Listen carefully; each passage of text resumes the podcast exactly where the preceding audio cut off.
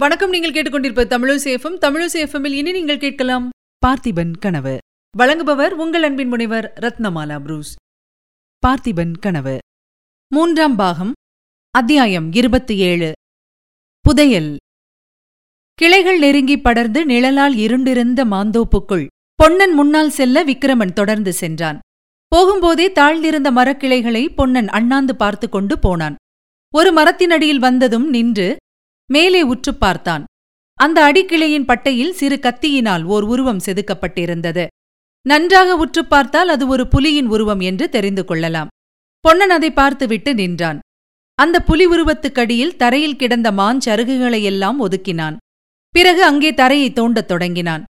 விக்ரமன் பரபரப்புடன் தானும் மண்வெட்டியை எடுத்தபோது பொன்னன் கைமறித்து மகாராஜா தங்களுக்கு உடம்பு இன்னும் சரியாகவில்லை. இன்னும் எவ்வளவோ வேலைகள் செய்வதற்கு இருக்கின்றன.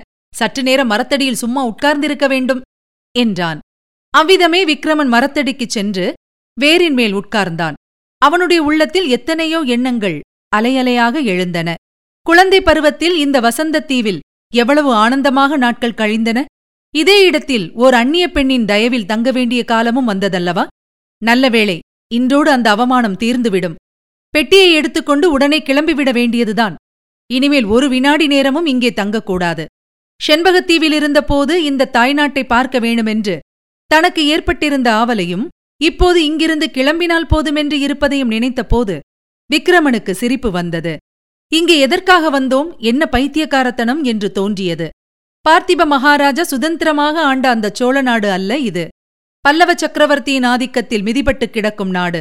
தேசத்ரோகியும் குலத்ரோகியும் கோழையுமான மாரப்ப பூபதியை சேனாதிபதியாக பெற்றிருக்கும் நாடு. இப்படிப்பட்ட நாட்டின் மண்ணை உதறிவிட்டு எவ்வளவு சீக்கிரத்தில் போகிறோமோ அவ்வளவுக்கு நல்லது. நாடு என்ன செய்யும்? மனுஷர்கள் கேடு கெட்டுப் போயிருந்தால்? என்ற எண்ணம் தோன்றியதும் விக்ரமன் பெருமூச்சு விட்டான். பார்த்திப மகாராஜா போருக்கு கிளம்புவதற்கு முன் தன்னை சித்திர மண்டபத்துக்குள் அழைத்துக் கொண்டு போய் அவருடைய கனவு சித்திரங்களையெல்லாம் காட்டியதை நினைத்துக் கொண்டான். அந்த கனவு நிறைவேறப் போகிறதா? இல்லை கனவாகத்தான் போய்விடுமோ? இங்கே எல்லாரும் பல்லவ சக்கரவர்த்தியின் புகழிலேயே மூழ்கிக் கிடக்கிறார்கள். நேற்றுத்தான் காஞ்சியிலிருந்து ஓர் ஆள் வந்தான். சீன தேசத்திலிருந்து வந்த ஒரு தூதனுக்கு காஞ்சியில் நடந்த வரவேற்பு வைபவங்களைப் பற்றியெல்லாம் அவன் வர்ணித்தான். விக்ரமன் கேட்டுக்கொண்டிருந்தான் கேட்க கேட்க அவனுக்கு ஆத்திரம் பொங்கிக் கொண்டு வந்தது. அந்த சீன தேசத்து தூதன் தான் போகும் இடங்களிலெல்லாம் பல்லவ சக்கரவர்த்தியின் அருமை பெருமைகளைப் பற்றி சொல்லிக் கொண்டு போவான். சீன தேசத்திலும் போய் சொல்லுவான். சோழ நாட்டைப் பற்றியோ சோழ நாட்டின் சுதந்திரத்துக்காக வீரப்போர் புரிந்து மரணமடைந்த பார்த்திப மகாராஜாவின் பெயரையோ யார் கேட்கப் போகிறார்கள்? மகாராஜா? என்ற குரலை கேட்டு விக்ரமன் திடுக்கிட்டு எழுந்தான். குழியில் நின்ற பொன்னன் குனிந்தான். அவன் மறுபடி நிமிர்ந்தபோது அவனுடைய கைகளில் கெட்டியான தோலினால் சுற்றப்பட்ட பெட்டி இருந்தது. பொன்னன் அந்த தோலை எடுத்தெறிந்தான். பழைய ஆயுத பெட்டி சித்திரவேலை பாடமைந்த பெட்டி காணப்பட்டது. விக்ரமன் விரைந்து சென்று கையை நீட்டி அந்த பெட்டியை ஆவலுடன் வாங்கி திறந்தான்.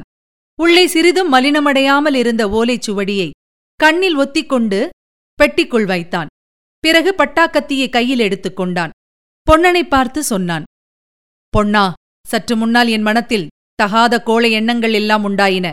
இந்த சோழ நாட்டின் மேலேயே வெறுப்பு உண்டாயிற்று. இந்த நாட்டுக்கு விமோச்சனம் ஏது? எப்போதும் பல்லவர்களின் கீழ் அடிமைப்பட்டிருக்க வேண்டியதுதான் என்று எண்ணினேன். எதற்காக இவ்வளவு அபாயங்களுக்கு துணிந்து இவ்வளவு கஷ்டப்பட்டு இங்கு வந்தோம் என்று நினைத்தேன். அந்த மயக்கம் மாயையெல்லாம் இந்த கத்தியை கண்டவுடன் மாயமாய் போய்விட்டது. பொன்னா இந்த கத்தி ஒரு காலத்தில் உலகை ஆண்டது. கரிகாலச் சோழரும் நெடுமுடி கிள்ளியும் இந்த கத்தியினால் கடல்களுக்கு அப்பாலுள்ள தேசங்களையெல்லாம் வென்று சோழ மகாராஜ்யத்தை ஸ்தாபித்தார்கள். கரிகால சக்கரவர்த்தியின் காலத்தில் செண்பகத்தீவில் குடியேறிய தமிழர்களின் சந்ததிகள்தான் அந்த தீவில் இன்று வசிக்கிறார்கள். அத்தகைய மகாவீர புருஷர்களுடைய சந்ததியில் பிறந்தவன் நான். அவர்கள் கையில் பிடித்த வீரவாள் இது. அவர்களால் முடிந்த காரியம் என்னால் ஏன் முடியாது? பொன்னா இந்த கத்தியுடனே என் தந்தை எனக்கு அளித்த இந்த தமிழ்மறை என்ன சொல்கிறது? முயற்சி திருவினையாக்கும். ஆஹா அந்த புனித வாக்கை கூட அல்லவா மறந்துவிட்டேன்? இந்த சோழ நாட்டுக்கு இப்போது என்னவோ நேர்ந்து விட்டது இங்கே அடிக்கும் காற்றே மனச்சோர்வு தருகிறது. இங்கே இனி ஒரு கணம் கூட நிற்க மாட்டேன். வா போகலாம். இவ்விதம் விக்ரமன் பேசிக் கொண்டிருந்த போது பொன்னன் அவனுடைய முகத்தை பார்த்த வண்ணமே பிரமித்து நின்றான். அப்போது விக்ரமனுடைய முகத்தில் சுடர்விட்டு பிரகாசித்த வீர தேஜஸ் அவ்விதம் அவனை பிரமிக்க செய்தது. பிறகு சட்டென்று அந்த பிரமையிலிருந்து நீங்கினவனாய். மளமளவென்று மண்ணைத் தள்ளி குழியை மூடினான். அந்த இடத்தின் மேல் மாஞ்சருகுகளை பரப்பிய பிறகு இருவரும் காவிரியை நோக்கி விரைந்து சென்றார்கள். நதிக்கரையை அடைந்து படகு கட்டியிருந்த இடத்தை பார்த்ததும் அவர்களுக்கு பகீர் என்றது. இதென்ன பொன்னா? படகு எங்கே? என்றான் விக்ரமன். ஒருவேளை இடமாறி வந்து விட்டோமோ என்று பொன்னன் திகைப்புடன் கூறி அங்குமிங்கும் நோக்கினான். ஆனால் வேரில் கட்டிய கயிறு இருப்பதை பார்த்ததும் சந்தேகத்துக்கு இடமில்லாமல் போயிற்று. கயிற்றின் முடிச்சு எப்படியோ அவிழ்ந்து படகு ஆற்றோடு போயிருக்க வேண்டுமென்றுதான் தீர்மானிக்க வேண்டியிருந்தது. பொன்னா என்ன யோசிக்கிறாய்? நீந்தி போய்விடலாமா? என்றான் விக்ரமன். கொஞ்சம் பொறுங்கள் மகாராஜா.